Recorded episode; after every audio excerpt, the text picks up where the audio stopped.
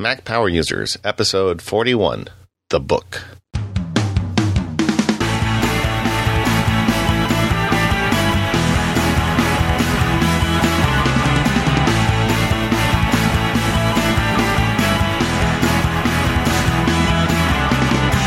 Hello, friends. It's David Sparks here, along with my podcasting partner, Katie Floyd. How are you doing, Katie? I'm good, David. Excited to uh, be talking with you about this topic. It feels like it's been a long time coming.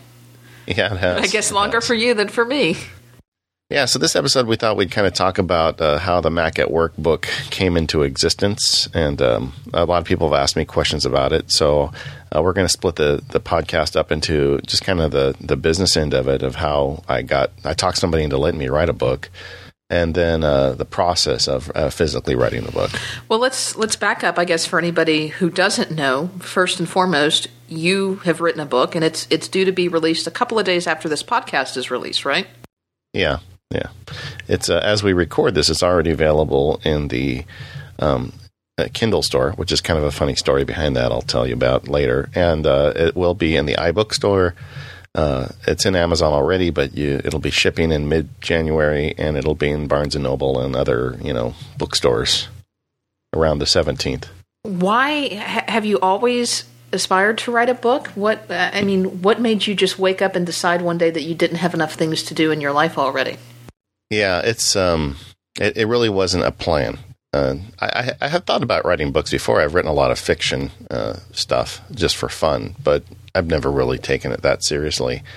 And uh, this was just kind of a fortuitous series of events. I went and spoke in 2009, I think, is when I started this this journey. It was like it was March 2009. I went to Chicago, spoke at the ABA Tech Show, and there was all these lawyers walking around with Macs, but they had their software. I'd say, "Well, let me see what you're running," and they were running Microsoft Office. Now, you know. the ABA Tech Show, for people who don't know, is a, a show that's sponsored by the American Bar Association, which is an association for attorneys.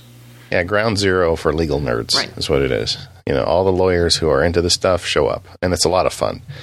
But uh, so you know, there's a there's a pretty high Mac adoption rate among them because you know Macs have great hardware and software, but uh, at the same time, a lot of them just didn't know what to use except Microsoft Office, which isn't my favorite in in for many reasons.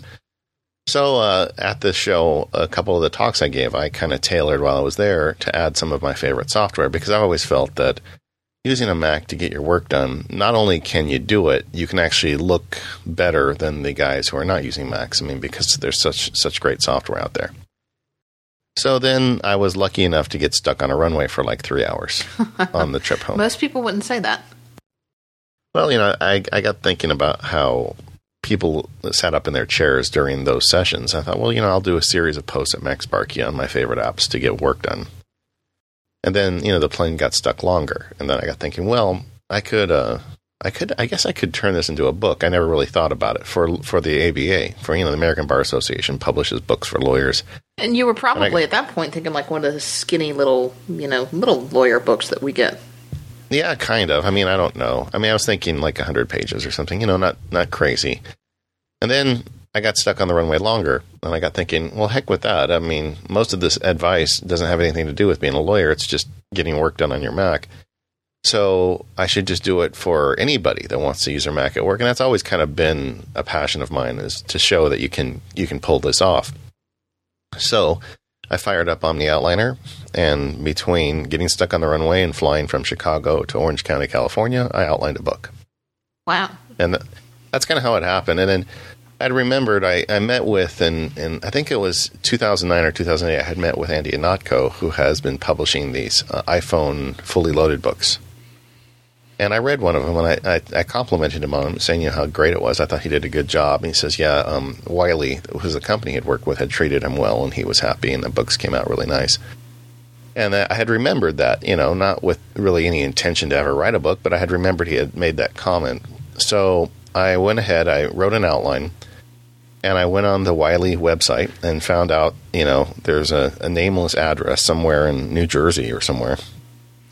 And uh, I licked a stamp and wrote a cover letter and included enclosed the outline and just sent it to him. Now, when, when we're talking outline, how how detailed of an outline did you get? Is this basically the table of contents of your book? Is this kind of the table of contents with some sub bullet points? Is this, you know, is this a multi page outline, or, or how detailed did you get? It, it was pretty detailed. I think it was about ten pages or so and it wasn't the final product in any stretch of the imagination. In fact, as I wrote the book, I ended up adding chapters because I kept coming up with additional ideas and things that I thought should be there.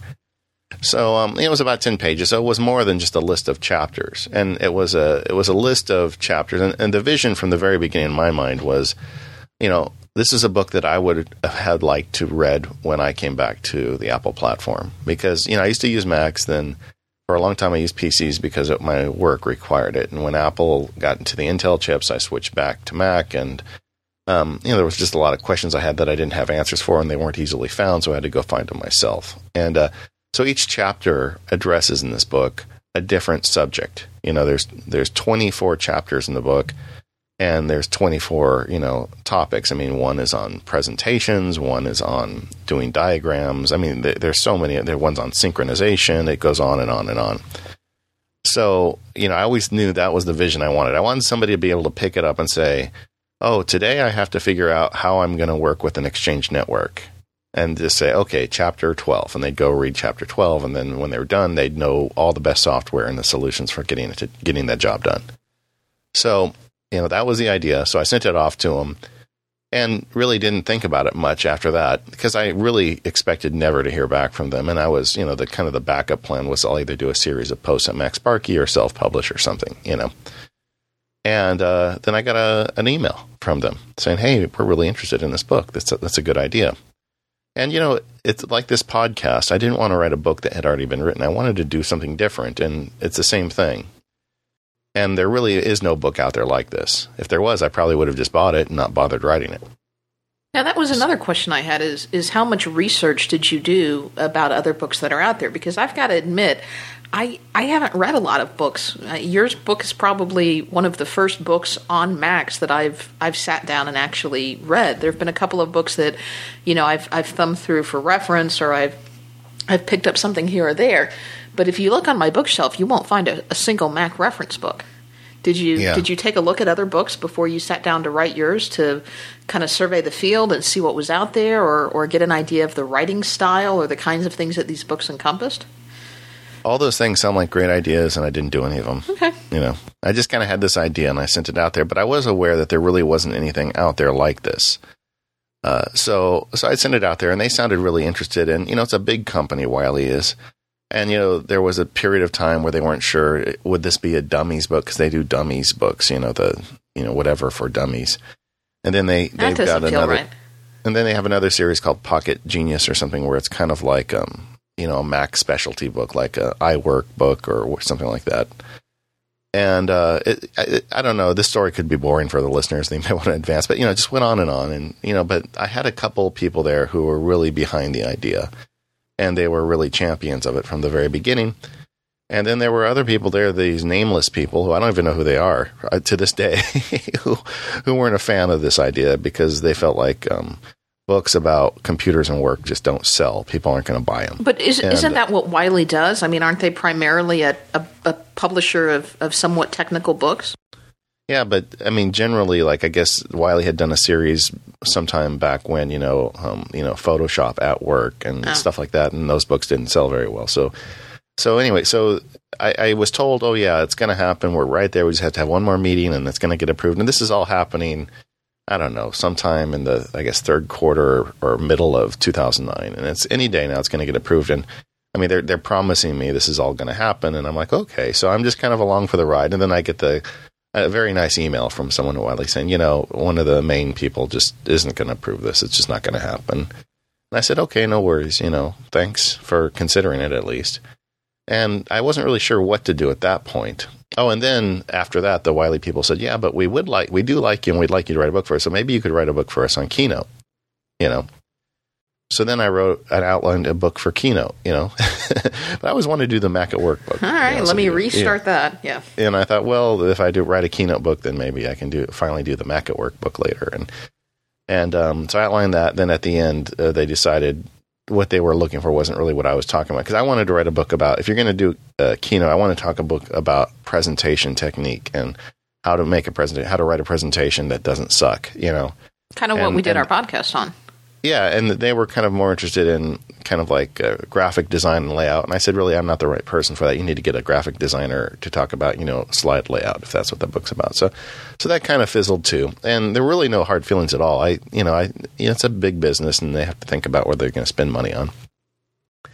And so I just kind of assumed that that that was done, and started thinking about options of self-publishing and some other stuff. And I actually spoke with an agent at one point who said, "Oh yeah, this is a terrible book. Nobody will ever like this book." And I'm like, "Okay," but I, I still felt like this is something that that people could use, and uh, so I was pretty uh, s- settled on the idea that I would just go ahead and write it this year and just put it on my my blog for you know ten bucks a PDF or something, you know, one of these self published books. Now, can you talk a little bit about the self-publishing route? Um, I mean, maybe I, I don't know how far in depth you got in, into publishing that, but is that something that you would just PDF and put some kind of copy protection on and try to sell it yourself, or is that something that you can sell through Amazon, or, or how does that work? Yeah, I mean, there's a lot of options, and if you go on the web, there's a lot of resources. And I didn't go that deep into it. I know that, like for instance, you can get yourself published on the Kindle store and, and some other things. But my thought on it was really, uh, I was going to go kind of the open source route to extend. I was just going to put it on my website and say, download it, and if you think it's worth something, send me some money. And because you know, I, I just kind of want to get the word out there more than anything else that you can work with your Mac. And then uh, I was fortunate enough last year to give a session at Macworld called Mac at Work, and somebody from Wiley had attended, and uh, and then I met with somebody from Wiley afterwards. And you know they were very apologetic. Boy, we're really sorry this book didn't go through. You know we thought it was a good idea, and you know it just goes that way. And I said that, that was fine. You know. And then I started getting uh, emails from them right after Macworld saying, you know, we've kind of reconsidered, and now we're thinking about this again. We want to run it up the flagpole again. So they did, and it got approved. And then you know be careful what you wish for because then all of a sudden it comes true, you know. so they they uh, they wrote me and we agreed to uh, do a book. So uh, I, I did think a little bit about it because by then I had looked into self publishing enough to know that I could do it. But I just felt like, um, and frankly, I probably would have made more money doing it myself. I'm not sure how it all is going to work out in terms of the money, but um, but I just thought it'd be good to be published by somebody. You know, at least just once in your life to say you published a book maybe more who knows but so and also i thought i really don't know anything about this process and i thought just the experience of writing a book would be a just a fun, a fun adventure for me you know because then i'd have an editor and all these other things i've never dealt with before. So i wanted to do it. So uh, we made the deal and i wrote a book. So that's kind of how it happened. I, it wasn't really any uh, planning on my behalf. I, th- I think i took a leap of faith when i wrote the outline and stuck it in an envelope. I didn't really send it off to a lot of other publishers. Uh, it just it just kind of happened. Now, without getting into too much detail or, or, or personal information or anything like that, there's obviously a negotiating phase and some kind of, of contract phase. Um, you probably have the benefit over many of our listeners because you are an attorney. I know this isn't your specific area of practice, but uh, was that one of those things where you would recommend that somebody get an agent or have an attorney look over that thing, or is it was just the kind of thing of, of here's the deal, you can take it, you can leave it? No, there there was some negotiation. I mean, like they they wanted to charge me to index it, and I'm like, that's silly. For as little as I'm getting paid, you guys can index the book, and you know, just things like that. Um, and there's a lot of stuff in there about rights and whatnot. So you're probably best having an agent or an attorney. But you know, I was just kind of feeling. Uh, I, this was just an adventure for me. I, I did okay on it, but I mean, I'm not, I'm not going to be quitting my day job anytime soon for writing Mac books. But uh, it's, um, it's something that if you don't know anything about it, you should be careful entering publishing contracts because you can give up a lot of rights. Okay. So you've got the deal. I guess the next step is to write the book, right? Yeah, But- yeah. S- That you know, that's when it got interesting. But before we go there, why don't we take a quick break and uh, talk about our first sponsor, covered in your book, of course, and that's Smile Software. yeah, um, Smile makes a PDF pen and um, TextExpander and a variety of great productivity apps for the Mac. So they really fit in if you're going to use your Mac at work. Yeah, I've been I've been reading through the book, and I, I keep seeing their little icons popping up as I'm I'm flipping through. Yeah, that was one of the questions. Is you know, um, you know, what are the best software solutions? And uh, and I, I feel that really a PDF Pen is is one of them. It's one of the examples of why this book needed to get written, in my opinion. Because when I first switched back to the Mac, I didn't know that Smile software existed, and I paid 450 bucks for a copy of Adobe Acrobat Pro when I could have got by with PDF Pen easily. And uh, for 50 you know, bucks one, for the regular version, or you know, 100 bucks for the Pro version, depending on whether or not you need those advanced features. Yeah, so now they've got you know the new version five out with 64-bit support, and it, it deskews the page, so it'll straighten up the page, making OCR better.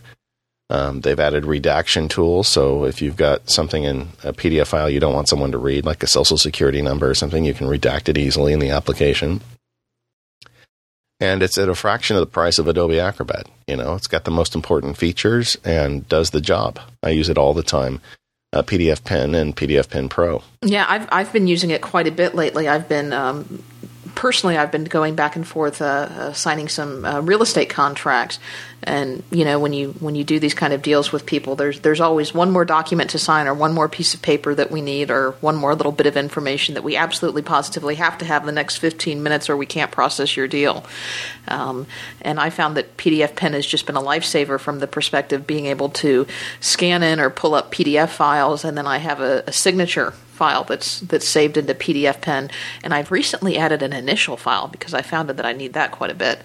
Um, and I can I can drag and drop and sign documents and send them back. And I've, I've actually had the guy that I've been working with comment say, "Gosh, you're you're really organized. You get these back to me really quickly." Like, yeah, yeah, that's uh, PDF Pen. So great application, and there's a book. There's a book if you really want to go deep on PDF Pen. Uh, if you go to smilesoftware.com slash PDF Pen, uh, you'll you'll see a link to the Take Control ebook that was written all about PDF Pen. So uh, there's a link in our show notes. You can find PDF Pen and all the other great software created by Smile at smilesoftware.com. And thank you to Smile for their continued support of the Mac Power users, and uh, we look forward to working with them throughout 2011. Yeah, now the book has a chapter on PDF. I'm sorry, it has a chapter on PDF management. And uh, what I did was I covered what you can do with the built-in preview, and then I kind of worked my way up through the PDF, uh, the Smile products, and also Adobe Acrobat Pro. And there are certain features Adobe Acrobat Pro has that PDF Pen doesn't. So you can kind of work through and figure out where you fit on the spectrum. All right. So you talked a little bit about uh, actually outlining the book, and and I'm guessing that outline was a fluid thing. Did it did it change up until the point that you finished the book, or at some point did they say, okay, you have to set it? Well, I mean, they're, you're supposed to have a set outline in the publishing process before you really start writing the book. Uh, and this one was a list of chapters with various subpoints underneath them. And, you know, I made a series of um, OmniFocus projects. Actually, I had a little template, and I would, you know, when I decide to write a chapter, I'd go through it. But, you know, the, the first step was having kind of a master outline that was done in OmniOutliner. And, um, and I use that throughout, but to be honest, I mean the final product usually was was different from the exact outline that we had put together at the beginning. So your did your your outline that you put together at the beginning was that a starting point then for a number of sub outlines as you then went through and outlined each individual chapter? Or did you expand on it from there or?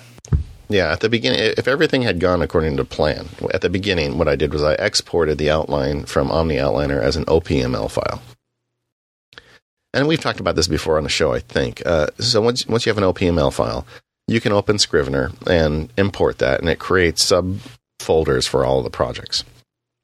So uh, once I had a pretty good working outline, I had the whole thing basically built in Scrivener with one import, and then I started working from that.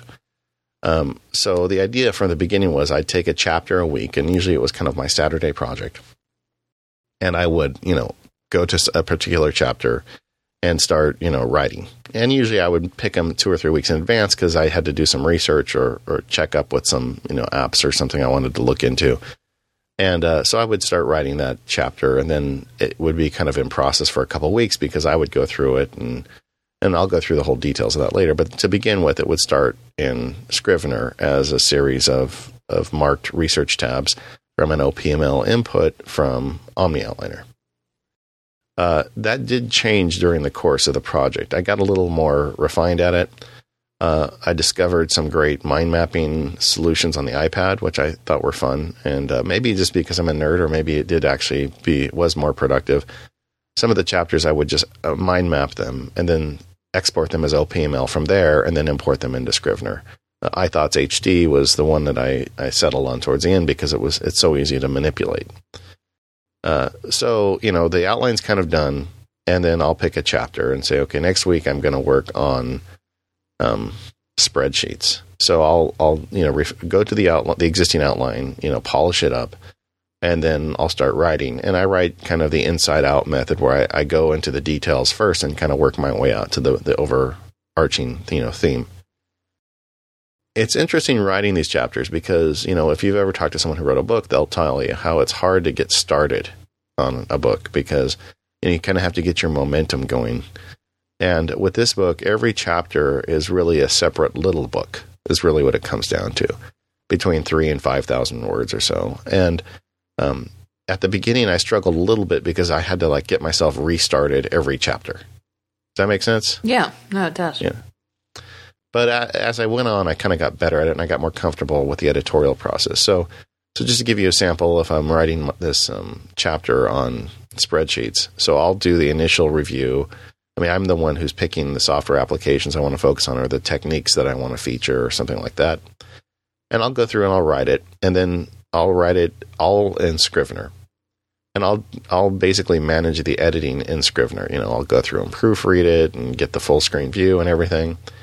And then as I start getting towards a more polished version of it, then I will go through and read it again, and I'll put in the um, I had a bunch of TextExpander snippets for the figure language, you know, because when you put a, a picture in a book, you've got to have certain code and stuff in there so the publisher knows what to do.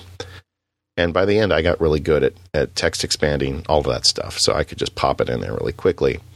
And then I went, I was the one who went and took all the screenshots. So, you know, I would open, like if I'm talking about Excel, for instance, I would go through and open Excel and, and create a spreadsheet. And, you know, I try to do stuff where I'm I had to make up data, you know, because you don't want to have anything real inside your book. And then I will, um, I'll take screenshots, you know, and so I got really adept at taking screenshots, and you had to get them at a certain size because of the publishing requirements. It's actually a smaller resolution than I'm used to looking at. Uh, they wanted it, I think it was 1024 by 768, so I'd have to like take my beautiful 24 inch iMac and, and put this dreadfully, you know, terrible resolution on it to take these screenshots. And uh, so I'd take them and I'd go through and kind of revise them and get them done. And once I had done what I felt like was a pretty good proofread, and I would I would do uh, export it to a um, RTF file from Scrivener, and then because uh, I needed to have it in Word because the editors all used Word, which is uh, I just heard everybody listening to it groan, listening to the show groan. Do they still use Word? Have you converted them? Yeah, they do. They do, Aww. and uh, you know, but it's you know, to be honest, I mean, Pages does not treat RTF files very well. I mean, Apple's Pages does not have good RTF support. You know, Word does a better job of it, and they wanted to track changes, and their publishing system needed Word. So there's a bunch of reasons, good reasons why they did it. But for me, I didn't want to spend a lot of time in Word. Although, as a caveat, I, I kind of grew to like Word. I mean, I think that they've done a better job with this new version than they ever have before. So, and I was, because I was writing the book, I got in on the beta for Office 2011, and I've been using it for basically since last, like March. And it's much better. It's faster, it's more efficient, etc. So, so at the end, I would uh, export this RTF file and put it out to um, Word. And then I'd put it in Word and do the final formatting because there were very specific styles that had to be used uh, for the publishing process. And that really didn't take too long. So it took me about probably 20 or 30 minutes. So at the end, I would export the whole thing to RTF and I'd put it in uh, Microsoft Word and then do the final formats and do one final proofread. And then I'd make a nice zip file that had the Word file and all the artwork for the chapter and send it off to the editors. And then I'd forget about it. and I had two editors in the process. I had one that did uh, just checked for grammar, who was also um, a kind of returning to the Mac after a long time. She had a new iMac, so it was really great having her because if I went too fast, she would tell me, you know, she didn't get something. And then the other one, who was a just a Mac Pro guy's been around forever, knows a lot. I used to write for MacWorld, still writes for some technical magazines. So it was good, kind of having those two different perspectives as I went through it, and and they made some great suggestions. I had I had really good editorial support throughout it. Now, what kind of suggestions do your do your editors make? I mean, obviously, you mentioned that one was focused primarily on grammar, but I mean, what kind of feedback do you get from them? Do you have telephone or Skype conversations with them where you where you go through the book and they talk about, you know, well, in this chapter or in this paragraph or this is, I, I mean, or is it email correspondence? I mean, these are, you know, how are they critiquing your work or how are they, how, how does that work? Well, a lot of it was track changes Okay. with comments, you know, where, for instance, if I, I wrote a chapter about creating a secure disk image and um, the editor who was not that experienced with this stuff would write comments, say, well, I don't really understand what that means or how does this work? And then I'd go back and make it a little more clear. And then, uh, or if there was something about when I was writing about the chapter about um, networking and dealing with the exchange, um, my technical editor said, "Well, what about Lotus Notes?" Which is a good point, which I hadn't really considered. You know, but Lo- some people still use Lotus Notes, so we went back and added language in there concerning how to deal with Lotus Notes. So you know, it'd be something like that. Now, did they intentionally give you kind of a, a power editor? Well, that's kind of the wrong phrase, but uh, an editor who had more Mac experience and an editor who had ma- less Mac experience, or did it just kind of work out that way? it just kind of worked out that way. I mean, the one technical editor was certainly there to try and you know find technical issues, and uh, but you know, and that person also did the layout and did a really good job, I thought, with the layout of the book. So it was really great having them there. And sometimes they just say, you know, this sentence is awkward, or it doesn't really make sense to me, or you know, something like that. And you know, it helps having someone go and read it because you you do this stuff kind of in a vacuum. And it makes sense to you, but you know any, anybody who's written anything knows that sometimes the words that you mean to convey aren't exactly what comes down on the screen. So it was helpful having them around as I went through the book. And to rein me in, because, you know, I, I write pretty informally for the MacSparky blog. And so I wanted to, you know, I, I knew this was a published book. I couldn't really be that informal. So once in a while they'd catch me. So, how did you how did you share these documents back and forth with your editor? Was it Dropbox? Was it just email back and forth, or because uh, if you're if you're zipping up these files and sending them back and forth, there's there's not really any kind of real time interaction. No, there, there never was. And, you know, what would happen is I'd send a chapter or two off to them, and then I'd go to work on the next chapter. And I'd hear back in a couple weeks, you know, and I'd get the ones I had sent back, and I'd go through those and make whatever corrections and changes needed to be made. And sometimes we do that a couple times, depending on, you know, where the, what, how the chapter went. I mean, some chapters I'd turn in and they'd come back and they'd have almost no changes, and some would come back and they, you know, they look like it almost needed to start over because they didn't understand something. And, you know, then I ran into the problem of chapters changing. You know, I wrote a whole section of the book, a whole chapter on speech recognition about, you know, MacSpeech Dictate. And then all of a sudden Dragon bought out and they issued Dragon Dictate 2, just, you know, when the book was practically done. And they added features and took away features. So I had to go back and almost rewrite that chapter at the last minute. Now, how far into the process were you able to make changes once the chapter? Was there ever a point in time when it was just locked and you couldn't? I mean, obviously, at some point it goes to press, but you know, obviously with the Dragon chapter, you were able to to stop it and and go back. Yeah, the whole thing locked up about a week after um, Apple announced the MacBook Air, and um, and you know then they announced the App Store, and I didn't have a chance to put that in the book because we just ran out of time, and um, and I was dealing with my mom's illness at that point. I really just didn't have time to go back and add anymore. But you know, a book like this is so overreaching that every time something goes off in my RSS, there's a chance that something would change in the book, you know, because there's everything. It covers accounting software, it covers, you know, making diagrams. It, it just it, it's so overreaching that you know multiple times in the book I would have to go back and make changes because something changed. But it was all fun. You know, I have to say overall the process was fun. I I was very intimidated at the beginning. You know, um, uh, I didn't even cash the check when they sent me the first check for the book. you know, because they'd pay you like a percentage as you get through. And the, I, I was convinced that they were going to get the first couple chapters and say, you know what, we uh, we changed our mind. You know. so I, I, didn't put the check in the bank. I just held on to it. you know. Uh, but they seemed to like it, and so I got the book done, and it, it was fun. You know, it was kind of maddening uh, with all the changes, and it is a lot of work. I mean, to sit down and write three or five thousand words in a weekend on top of your day job uh, is, is it's not easy. But you know, I'm, I'm passionate about this stuff, and I really felt like I was kind of on a mission. You know, I wanted to get the word out there that you can, you know, get work done with your Mac, and and the book came out, I think, to be more than Mac at work. I was talking to a friend who read it, and he says, you know, what this really is is just a Dave Sparks mind dump. You know, which is kind of true because I mean I've got chapters in there about backing up and synchronizing and some stuff that we may have nothing to do with using your Mac at work, but they were all things I thought you would need to be aware of if you wanted to get work done on your Mac. Uh, well, we're going to talk a little bit more about the, the mental process of, of writing a book and, and the actual release of the book and some of those details. But uh, let's take another quick break um, for our second sponsor, and uh, that is 1Password you know, uh, we talked last week in, in our last episode, and, and we're still having some of the fallout about this this Gawker media uh, hack that uh, appears to have infiltrated, you know, multi uh, aspects of the web uh, in terms of password security. It's really shown a spotlight on on how bad some people are um, about password security, and it you know just makes me thankful that I am using 1Password for uh, all of my passwords because it's it's dangerous. You know, there's there's really no excuse to to have the same password across multiple sites or to use that one two three four five six as as your your password or or the dreaded password um, as your password.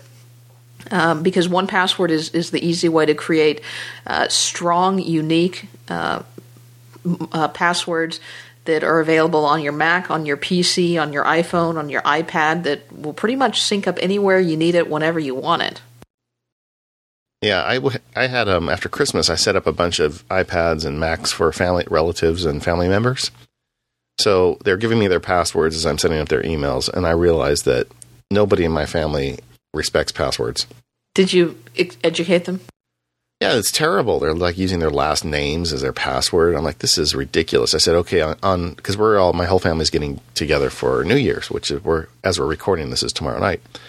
And I told them all, bring your computers. New Year's Eve, we are having a 1Password party, and I'm going to teach everybody how to use 1Password and set them up because it's just it's not acceptable that my relatives are using these crazy bad passwords. And it's so easy. You know, it's $40 to buy the application on your Mac. The, for $15, you can get a hybrid version for your iPhone and iPad. Now they've got versions on Windows and Android. They've really covered the bases. If you use Dropbox, even the free version of Dropbox, you can sync everything across. Uh, it takes all the trouble out of it. And once you just take, you know, the 10 or 15 minutes it takes to set it up, you will never regret it. Uh, you can also get a 20% discount on 1Password if you uh, the uh, the desktop application of 1Password uh, if you use the link in our show notes. And they do now have a Mac and Windows bundle for 1Password where you can save some money uh, by purchasing the bundle license together. So that is nice if you're uh, having to use a PC at work or if you've got both Macs and PCs yeah uh, so you can find more information about the various uh, different 1Password applications um, at onepassword.com, and we do want to thank them for their continued support of the podcast.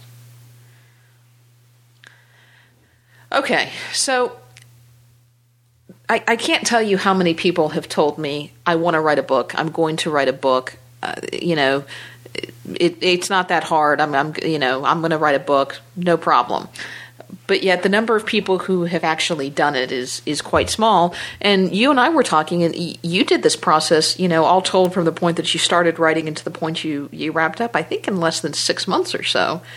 Um, yeah. Yeah. And and then when I, I am I'm, I'm actually in the process of reading the book. I got the the uh, ebook edition since it was available early. And I, I'm just in awe of this because there is a ton of knowledge uh, crammed into this book. It is it is not a little book. I mean, I don't know how many actual you know physical pages it ended up being because you know, like I said, my ebook edition is probably a different page count. Um, but how, how did you actually do it? well, the final book is 365 or so pages, and uh, in the hard copy, and the um, and it's 90,000 words. Oh my gosh! And it was kind of fun because I didn't really pay attention to that until I got to the end. And that's one of the fun things about Scrivener is it'll do a word count of an entire project for you.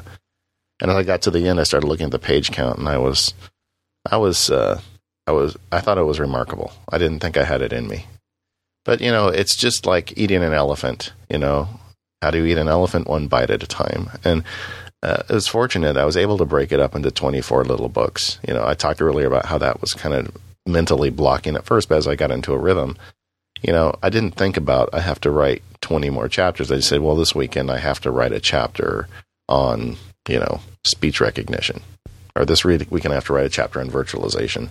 So I just kind of did it that way. And, you know, you just start knocking down those pins and moving the cursor across the screen. And there was a couple tricks I kind of picked up along the way. Um, I think it was Rands in Repose, and I'll I'll look up the um, the exact article, but uh, he's a uh, I forget the guy's name, but he's a really well known author in kind of nerd circles. And he had talked about when he wrote his books, he would use brackets whenever he got kind of stuck somewhere.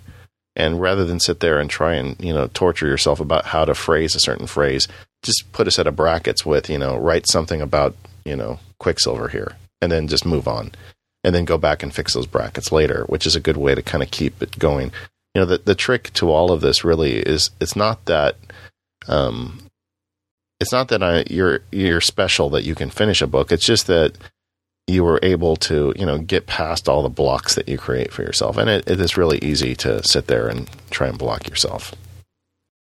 Does that make sense? I'm, yeah, I'm kind of sounding kind of hippie here. I know. No, it does. I mean, but uh, you know, you're you're a very busy guy. I mean, I, I'm just you know astonished that you have enough time to do this podcast with me but you know you're an attorney which in and of itself is not an easy job. Um, you're a family man. You do other things outside of, of, of work and family commitments. Um, you got the MacSparky thing going. You've got the mac power users thing going and then you're writing a book. I mean, I just don't understand that there are that many hours in the day. So, did you, you know, did you set aside a specific, you know, time in the morning, or I'm going to, you know, I'm going to spend four hours on this before the kids get up, or what techniques did you find that that helped you kind of maintain somewhat of a balance and still see your children? Yeah, it was definitely. This is as busy as I ever want to be as I when I wrote this book because you know it's tough. I've got a full time job, and my job it's not a kind of job where you know you say five o'clock, okay, let's punch the card and go home. I mean, if I've got a client who's got a problem, and you know his business or his home or something else is at stake, I stay as late as I need to to to solve his problem, and so. I really realized from the beginning that I wasn't going to get much done Monday through Friday. And, you know, when I get in trial, I work weekends too. So I kind of looked at my trial calendar, and we were, and the publisher was pretty generous. The I think the final um, submittal deadline was in October, but that kind of rolled a little bit as Apple changed things, and I, I was well ahead of their deadlines anyway. Uh, but you know, I just really felt like you know this is something I need to do on the weekend, and uh, and I'd spend some time in the evening sometimes laying out and planning chapters, and then I'd spend a lot of time on the weekend writing a chapter. And uh, you know, it's tough because I have two girls and I like to spend time with them. And, you know, after working all week and, uh, you know, you make sacrifices. And really, they paid to a certain extent for me writing this book because uh, I didn't have as much time to go to the park uh, when I was putting the book together. I mean, there is only so many hours in a day. Uh, but uh, I had a long enough timeline that it wasn't, it didn't take away my whole life. You know, I was able to still make time to do things like that. And, um, you know, we had a, my mother had an illness throughout this whole thing, and like in July it was kind of bad, and I was able to take almost a whole month off the book because I was far enough ahead. And so whenever something came up that family really needed me, I was there. Uh, but it was difficult. I, you know, it's I'm not going to pretend it was easy to get through all this, but it was fun too. And like I said, I always felt like I was kind of on a mission. I mean, did you ever see the old Blues Brothers movie? You know, we're mm-hmm. on a mm-hmm. mission. You know, I was I was on a mission. I really wanted to get this book written because I think I think it's something that people need to know can be done. Now, did you or did your your publisher set many deadlines for yourself that you need to complete, you know, certain things by certain deadlines, or was that self imposed, or did your publisher impose some of that, and did that kind of help break up the load, or? Not really. I mean, they gave me a deadline for the book, and like I said, in October, but I started writing it in like I guess it was April that I really started writing in earnest. Um, so I felt like I was always going to be right on target with the, the deadline, and I was actually planning to finish it about a month early, and I, I almost did. Um, I'm sure that if, you know, by July I hadn't submitted any chapters, I'm sure I would have been hearing from them. You know, but that wasn't a problem. At one point, I thought, uh, before my mom got ill, I thought I was going to get it done quite a bit early, and I was hoping we could get it out before Christmas. And I said, Well, I need to talk to you about the deadline. They said, Oh, you need us to move it back? And I was actually going to ask them to move it forward. Uh, but it sounded to me like if I had needed to move it back, it probably wouldn't have been that big of a deal. But, you know, a project like this, too, at some point you want to get it done. Yeah, because you want to get your life back. Yeah. You talked a little bit about there there being some specific requirements from the publisher with regards to um, how you do your screenshots or the language that you use for your figures, and you, you put some TextExpander snippets together and things like that. Did did you just have to figure that out as your editors, you know, explain to you, no, that's not how you do it, or did they give you like a, a cheat sheet or a crash course, or I mean, I mean, how do you actually learn the technicalities of how you have to write the language of writing a book for for that particular publisher's system. Well, yeah, like in my case, um, I really learned it by screwing it up a lot at the beginning, and then slowly, you know, it's sunk in. You know, like for instance, you know, there's specific language when you re- reference something in the menu. You know, they they have different you know con- uh, text they use for you know the menu items, and then you use an arrow, and they've got you know the very spe- specific typography they want you to use. Well, because so, I would imagine that Wiley also wants to be fairly consistent throughout their line of books. Oh, absolutely. And and the technical editor was explaining it to him because I kept saying, "Well, look, I, how am I supposed? I don't, you know, it's like I don't speak the language. You know, it's like learning a new language." He says, "Yeah, I, I understand." He says, "But the thing is, it's different for every publisher. So, like, if you write a book for Wiley, this is the way you do this. But if you write a book for somebody else, you do it differently." So. So that took a while, and that's why I got much more efficient at writing towards the end because I knew exactly how to format it and you know, things went a lot smoother at the end, it's, which is kind of funny because I started the book writing the easiest chapters first because I knew there would be a learning curve for that stuff. And by the end, I was working on the chapters that I thought were more difficult, but in a lot of ways, they were a lot smoother because I knew how to write for them. So after you finish the book, you know, you, you turn in that last chapter, the editor approves it, it's all gone. What do you do? Yeah, it you know the it was always being refined and things were getting changed. You know, like when Steve gave the big announcement, the new MacBook Air, I needed to go back and make changes to the chapter one and you know some of the other stuff. So it was never really done until that deadline finally came, and you know they submitted it to Wiley, and then you know you just kind of sit tight. I, at the point that the whole thing was done, I have to be honest. I thought it was just a big smoking pile of junk, you know, and just you know because I just spent six months deep on this project.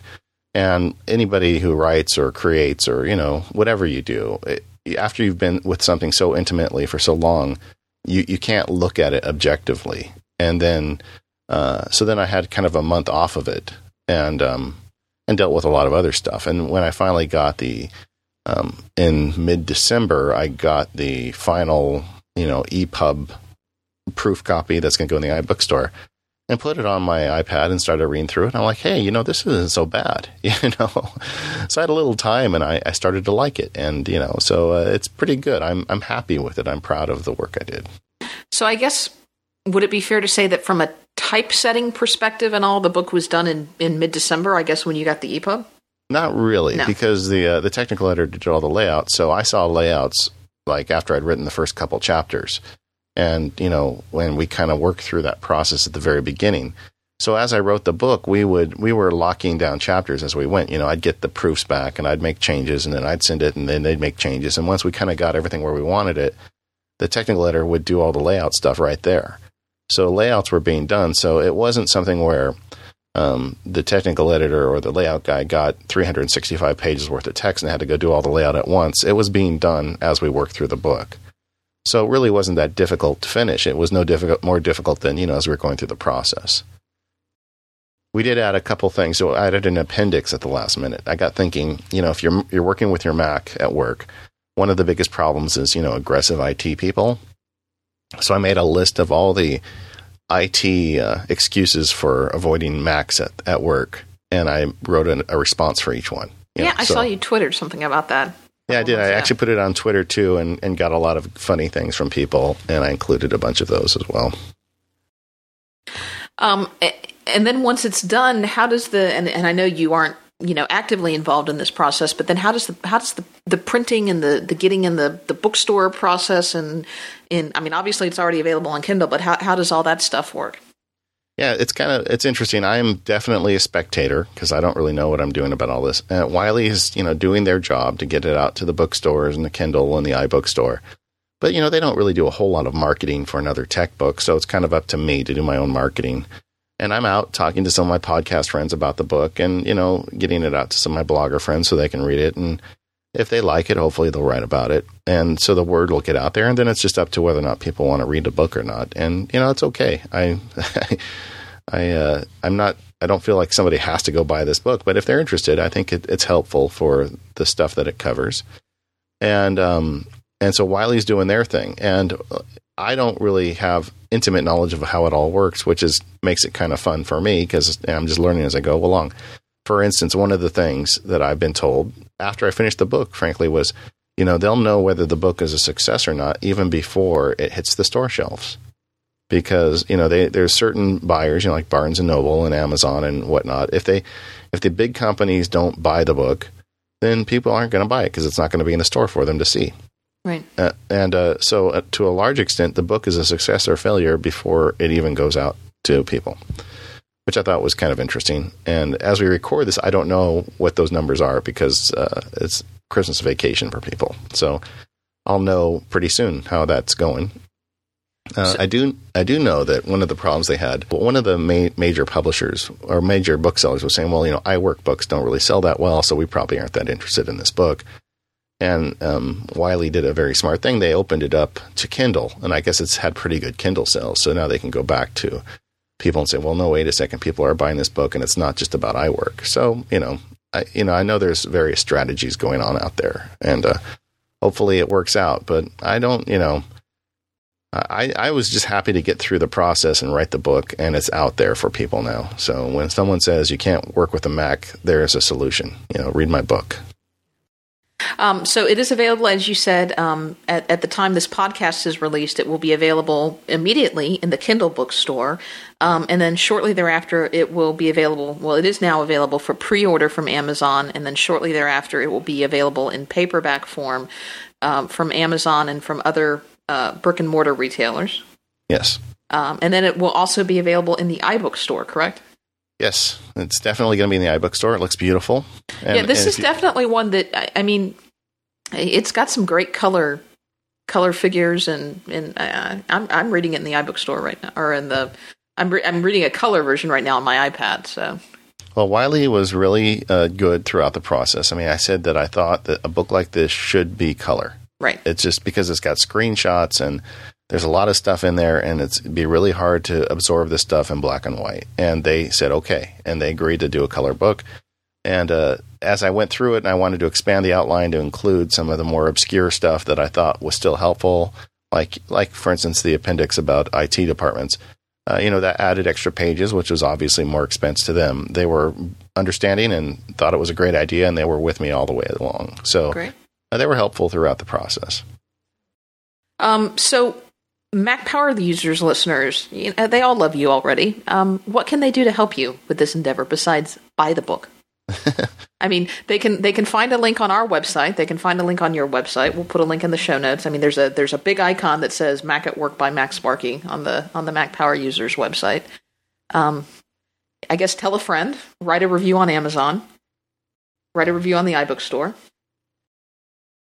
yeah, just if, if, you enjoy it, let me know too. I like hearing from people. I got a an email from someone in Germany who was telling me how he was reading the book as he rode down the Rhine River on his Christmas break because he had bought it on the Kindle, and that made me feel really good. You know, it did. Yeah. Well, I am reading the book. Um, I, uh, I I curl up uh, in in bed with my iPad every evening and and and read through a, a, couple of chapters. So I'm I'm really enjoying it, David. I just I will tell you that I, I am in awe of this. I, I'm so proud uh, to to know you and to to be able to work with you. I, I'm just I'm just thrilled. Well, you know, a book like this, I mean, really wouldn't have happened without a couple things. I mean, I think the first thing was luck. You know, uh, the right people at Wiley got my outline and understood what I was up to, which is which which could have not happened. Right. And um, and also I had so much support from people. Like I said, even just my kids saying, "Okay, Dad's going to spend the afternoon today writing, and they'll go do something else." I mean, that takes a lot of understanding from a nine year old. And, right. and I really, you know, I can't get over, and my wife and my family, everybody was just really, very supportive. And frankly, you, Katie, because uh, as I was going through all this, I was dealing with some other personal stuff. And I mean, it was just a crazy, crazy 2010 for me. And I wrote 90,000 words. You did. And, you know, uh, whenever there was anything that needed to get done in the podcast and I wasn't able to get it done, you just did it, you know, and it means so much to me that you were, uh, such a such a fan and a you know a, a, friend throughout that process. In fact, I put you in the acknowledgments because you're. Special. I saw that. I, I cried a little bit when I saw that. I appreciate that so much. So yeah, it, it all really. I mean, it, these things happen, and really, none of this would happen without friends and family and, and people supporting you and, and kind people uh, believing in you. So, I mean, in hindsight, this whole project was just a joy for me. Uh, it had moments where I thought I'd never get to the end, and it had moments where I thought it was you know, for lack of a better, better word, just crap, you know. Yeah. but then as I started getting through it, uh, it really felt pretty good. And as I'm getting feedback from people who read it, I'm thinking, yeah, maybe I did pull off what I what I originally intended to, and that's to prove that yeah, you can get work done on your Mac and and have a good time with it. Will you do it again, or too soon Definitely. to tell? Definitely. I, I I'm really glad that I did it. I would I would do it again. Right. Well, maybe we need to write that Mac Power Users book. Yeah, maybe we do. Oh. All right. Um, any other thoughts on the book, or should we uh, should we wrap this up? I think we've covered it. Um, right. Well, go buy the book. Out. Let me know what you think. Yeah. Um, all right. We do need to thank our, uh, our our final sponsor, and that is the Omni Group. And um, by the time you're listening to this podcast, the Mac App Store will have released, and the Omni Group is pleased to announce that all of their flagship apps will be available in the App Store uh, OmniGraffle 5, OmniGraffle 5 Pro, OmniOutliner 3, OmniOutliner 3 Pro, OmniPlan, OmniFocus, and OmniGraphSketcher. So, uh, Omni Omni Group is is always right there on the forefront, ready to uh, uh, of all the Mac products. I know that they were very excited about the Mac App Store opening, and I think this really shows their commitment to Apple and to the Mac platform to have all of their products available in the Mac App Store at launch. Yeah, just think about the year they've had. I mean, it's a big company, and they made a decision to put all their major apps on the iPad, and they're nearly done with that. They still have to get OmniOutliner out there, but I'm sure it's close. They're working on it. Yeah, and then they had to. Then they decided they're going to commit to this Apple App Store, and in, in the process of one year, they've done that for both of those things. That's really impressive for a company of that size. Yeah, I just remember when we saw them at MacWorld last year. They had their uh, they had their little you know game plan in front of them and their their little iPad mock-ups and we're just buckling down for a, a big year and then all of a sudden Apple kind of threw them a curveball and said, "Oh yeah, one more thing, we got a whole app store coming out." Yeah.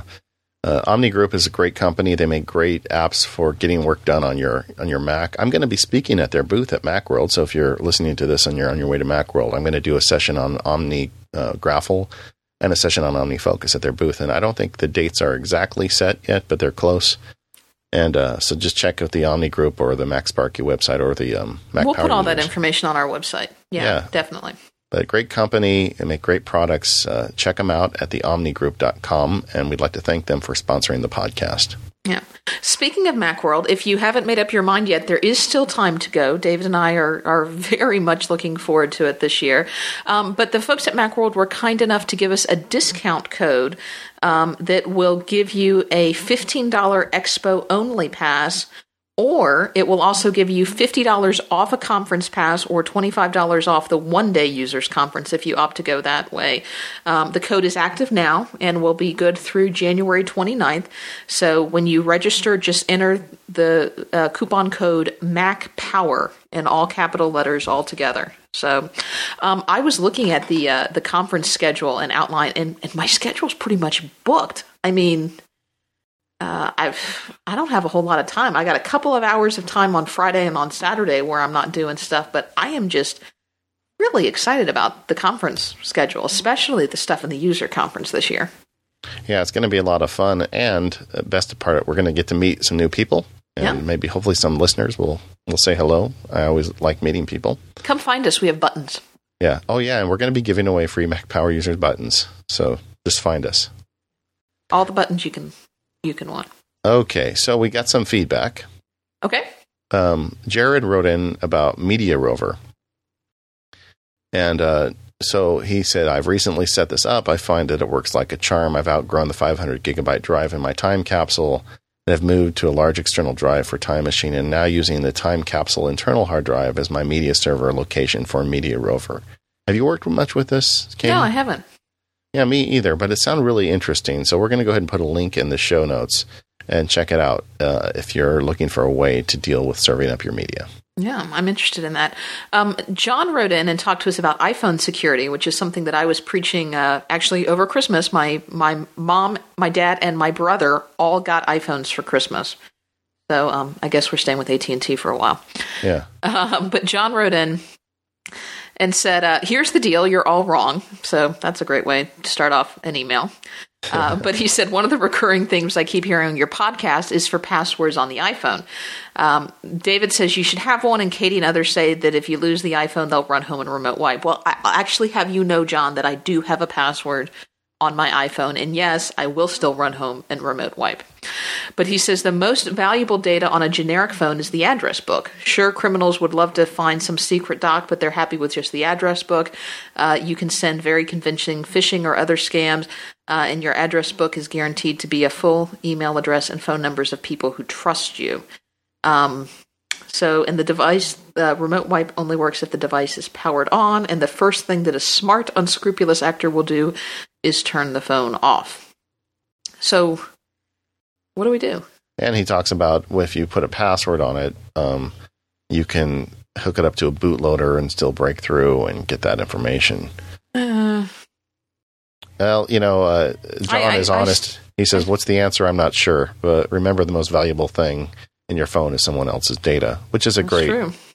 thought. And you know, I don't know what to say. I I still think you know putting a password security on your phone helps. It's probably going to help with the common thief. yeah. Um, you know, having the Find My iPhone, which is now free, uh, if you if you have a, a, a newer device, um, and it, and if you do, you you should go download that free app and go sign up for the free Find My iPhone service. I mean, they're not foolproof. Nothing is foolproof, but it's better than nothing. You know, having those two things in combination is going to be a lot safer than just having a you know iPhone out in the wild. Yeah, and uh, one of the things I do on the iPhone is I put in there a you try to unlock it ten times, To erase it, it erases it. Yeah, Yeah, that's a setting that it's not built. I mean, it's not a default setting, but you can change it in the preferences, and I think that's a good idea. Yeah, the other thing that um, you should probably do, and I've seen people do this uh, from anything as a low tech way of putting a sticker on your phone to uh, more of a high tech of editing your, your wallpaper background to putting some contact information on your phone where people don't have to get past your your password um, for you know if a if a good Samaritan finds your phone that they'll be able to contact you to find it and return it. Yeah. Now, uh, Marie sent in a, uh link to a post about how OpenDNS is having and Apple TV have troubles working together. Hmm, I haven't Uh, had that experience though. No, but you know, I've been seeing this also. Uh, Google DNS service. Some of these uh, web services are working in a way that's causing uh, grief for people using the streaming content services. And I'm just going to put the link in the show notes. Um, and I'm using OpenDNS with an Apple TV and not having a problem. But I, but I was thinking about uh, switching off OpenDNS just for giggles to see if it if it streams any faster because of that. Like uh, I know when our friend Allison Sheridan was talking about how long it took her to stream a movie on Apple TV, I was wondering if maybe that was the culprit. Yeah, I don't think she uses OpenDNS, and she's kind of got a bad Wi-Fi signal where she is. So Yeah. I think that's her issue. But anyway. But no, it, it's good information and it's it's something to talk about. I, I think I recall just from the reading that people seem to be having more trouble with Google DNS than OpenDNS, but but definitely something to check out. Yeah. So, all right. Um, well, I guess we should uh, tell people how to contact us. Yeah, you can reach us at macpowerusers.com or send email to feedback at macpowerusers.com. Uh, we also have a voicemail account if you actually want to talk to us. You can uh, leave a message at 706 457 6937. That's 706 45 Power. You can also find a link to that on our website. Uh, and we're also on Twitter. We're at Mac Power Users, or I'm at Katie Floyd. And I'm at MacSparky. Um, and we love iTunes comments. So if you uh, get a chance, please be sure to uh, pop us a line in iTunes. And a special thanks to our sponsors who, uh, without their support, this podcast would not be possible. Uh, thank you to Smile, 1Password, and the Omni Group. We look forward to connecting with those those folks and all of you at Macworld this year. Okay, and what's our next show going to be? Next show, we're going to be talking all about contacts and calendars. I think it's time. We've been meaning, we've had this one on the outline for a long time, and, uh, you know, people have been writing in. So we're going to talk about how to manage contacts and calendars, the, uh, the built in applications, the third party applications, and we'll probably put on our propeller beanies at some point or another and talk about Microsoft Exchange. Mm. Okay, it works for me. All right. All right. Well, thanks for listening, David. Congratulations on the book. Thank you, Katie, for everything. And uh, uh, I'd like to thank everybody who's been writing me with the nice emails I've been receiving about the book lately. Go buy the book. All right. Thanks, David.